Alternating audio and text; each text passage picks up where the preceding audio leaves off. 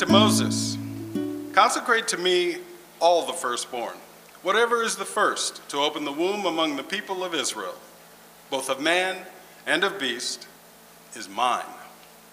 The date is 1348 in London, England. And the plague known as the Black Death has made its way from Sicily aboard trade ships that were carrying uh, rats, and uh, this bubonic plague was in their blood. Fleas would bite the rats that carried this plague, and then these fleas would bite humans. And as they bit them, they would vomit up a little bit of the blood back into their system and uh, would contaminate them. The victim showed symptoms of uh, infection within just a couple of days, and then continuous coughing ensued as the lungs began to liquefy from the infection. Black patches on the skin became boils under the armpits and on the neck and the groin.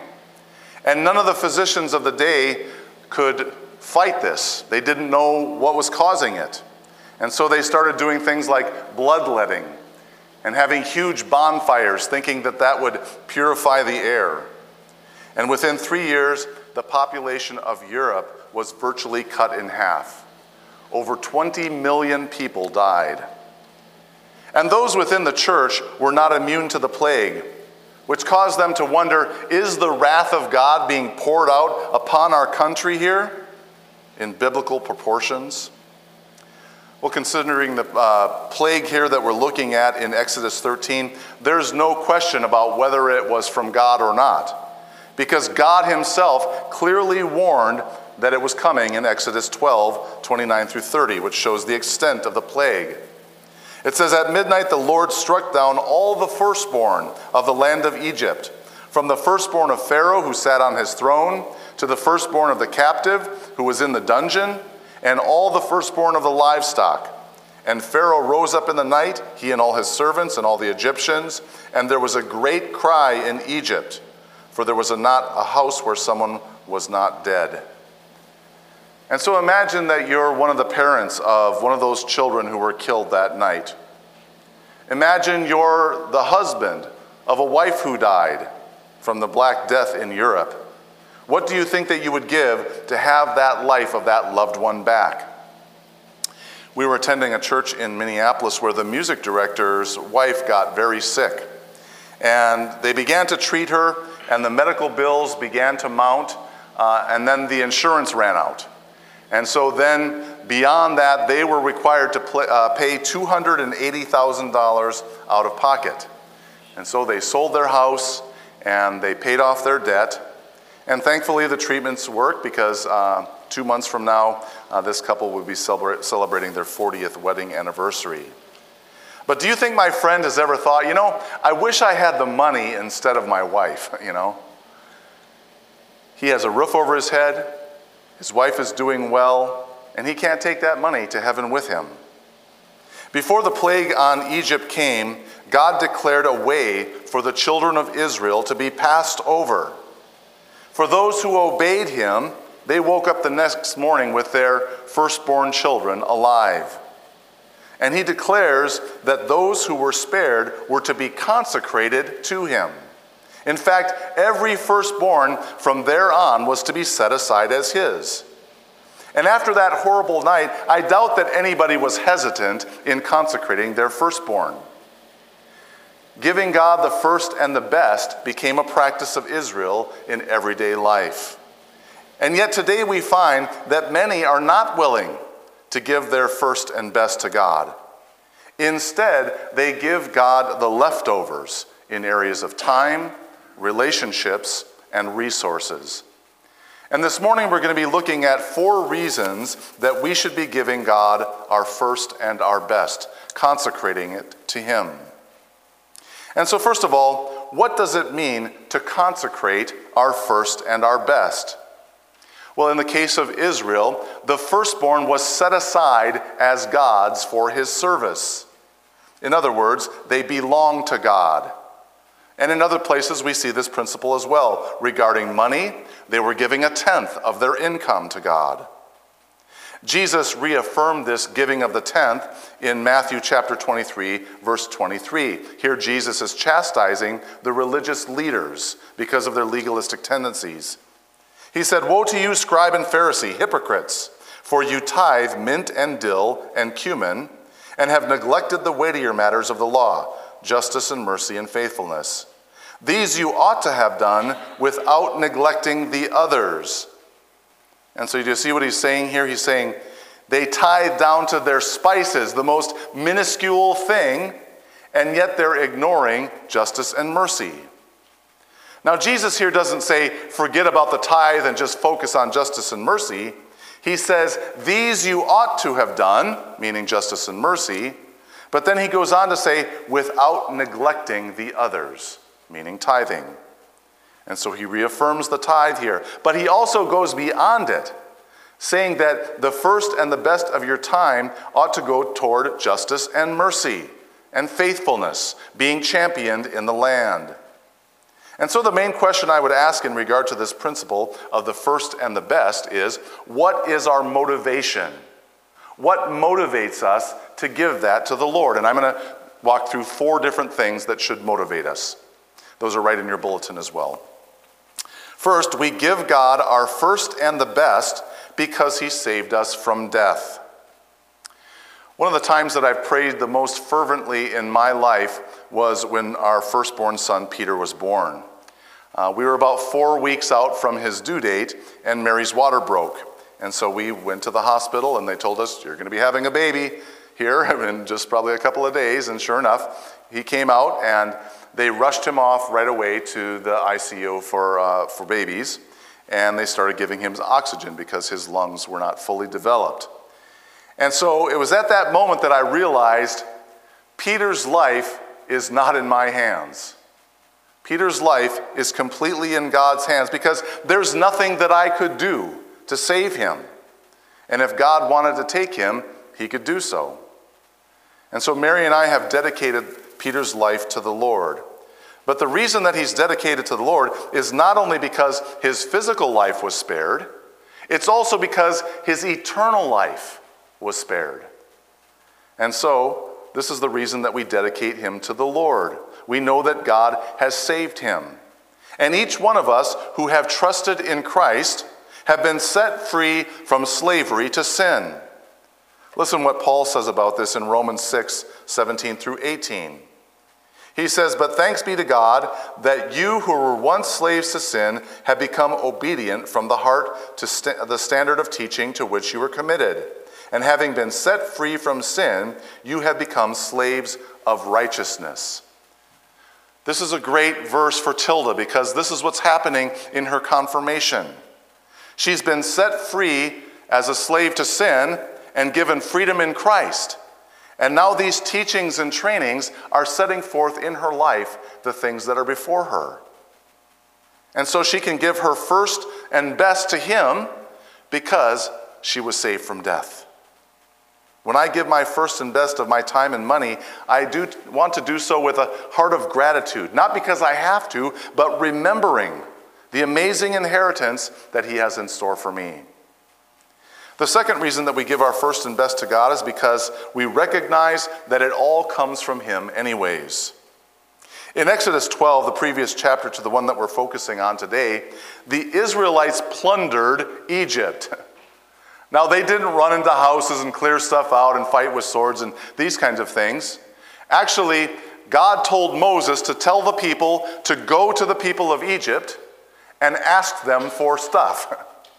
And so they went to these houses of their, you know, probably former slave drivers and said, Hey, can you give us some stuff? And they plundered Egypt. Egypt started giving all of these things to the Israelites. Now, their captors felt compelled to do so, not because of the goodness of their heart, and not because they felt guilty because Israel had been under their thumb for 430 years as slaves. They did it because God caused them to do it. God compelled them to do it. They couldn't stop themselves. And later on, when the temple was built, the people were asked to bring treasures of gold and silver, fine linen, clothing, all of these things in order to help build the temple. And they brought so much stuff that the leaders had to say, Stop, we have too much. And this is a problem that most pastors wish they had, right? Don't give any more. We're, we're full, you know. We've got so much money, we don't know how to spend it. But usually, just the opposite is typical. Most pastors are pleading with their congregation members loosen your grip a bit on your treasures so that the work of the church can continue. And why do you think that there were such abundant offerings in the desert? Perhaps it's because they didn't have anyone to impress, right? They don't need fine clothes, they don't need gold and silver out there. And so they knew they needed the Lord to survive what was going on out in that wilderness. And I think it was a recognition also that God had caused them to receive all of this stuff in the first place.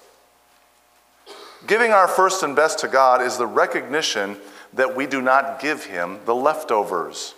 We don't pay off all our bills, buy all the stuff that we want to need, and oh, I got a 20 left, I guess I'll throw that in the plate, right? He should be the first on the list for the budget. He should be the first on the list for the events of the week. When you look at your calendar, don't like fill it up with all this stuff and then say, oh, I got to look, you know, extra 15, 20 minutes. I guess I'll, you know, do something for VBS or I'll come to a church service or something like that. Rather, it's because of our gratitude for what He has given us. Third, we see here that we give God our first and best because He commands it. One of the things I tried to avoid with my own children was uh, the phrase, do it because I said so. I learned in parenting uh, a class that we took actually, Mary and I, when the, um, before Peter was born, that it's always important to give the reason why, you know? Do this because this, and it helps them to understand and, you know, they don't feel so resentful about being forced to do something. But I also realized that there were times that they had to just obey because dad said so. One of those kinds of situations was stop when I say stop. And the reason that's important is because when they are near traffic or something's going on, I need to know that they're going to stop and turn around and come back to me in a situation that's dangerous.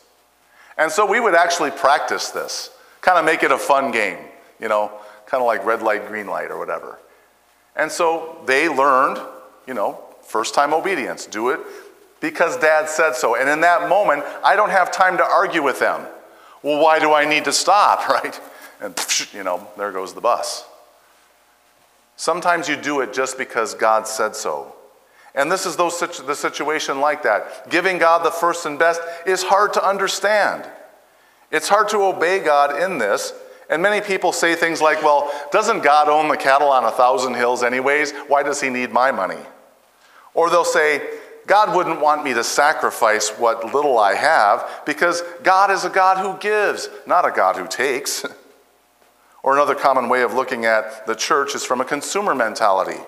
Well, if the pastor would play more hymns, I'd probably give more money, you know, right?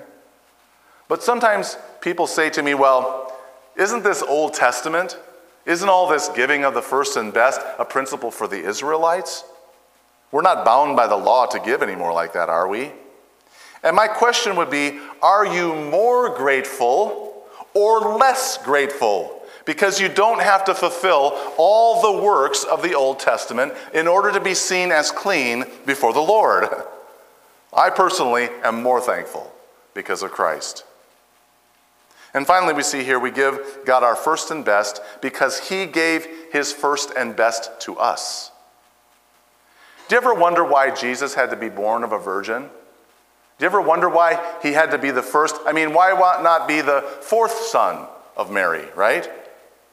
And partly it was to fulfill the law of the consecration of the firstborn. He was the first to open Mary's womb. Imagine if we could rewrite John 3:16 with a leftover mentality in mind. It might go something like this. For God so loved the world that he gave a nice man to die for it. Or, for God so loved the world that he gave an angel to die for it. Or maybe sticking with the Old Testament way of doing things, for God so loved the world that he created a bunch of animals that we can kill and be saved. The extent of God's gift shows the extent of his love for us. Whenever I question about whether God is a good God and he loves me or not, I always look to the cross.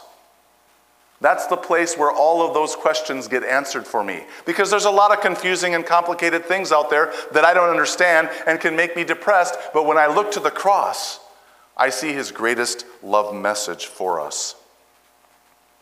Pastor Tom Parrish from Minneapolis, a congregation that we used to go to there, when asked by a congregation member how much he should give in his offering, Tom replied, How much do you love Jesus?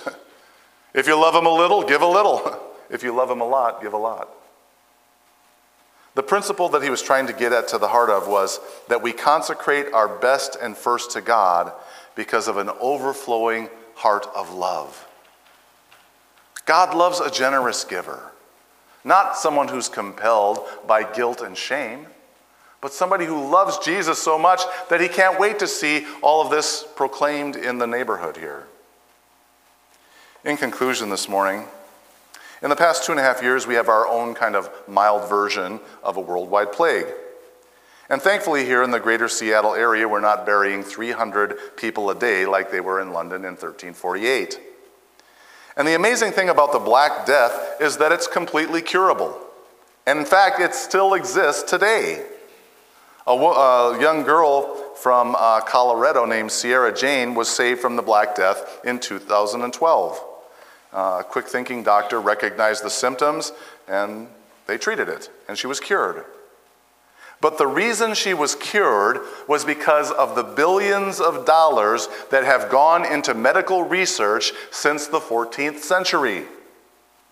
We consecrate our first and best to God because we recognize that we have the cure for the spiritual Black Death.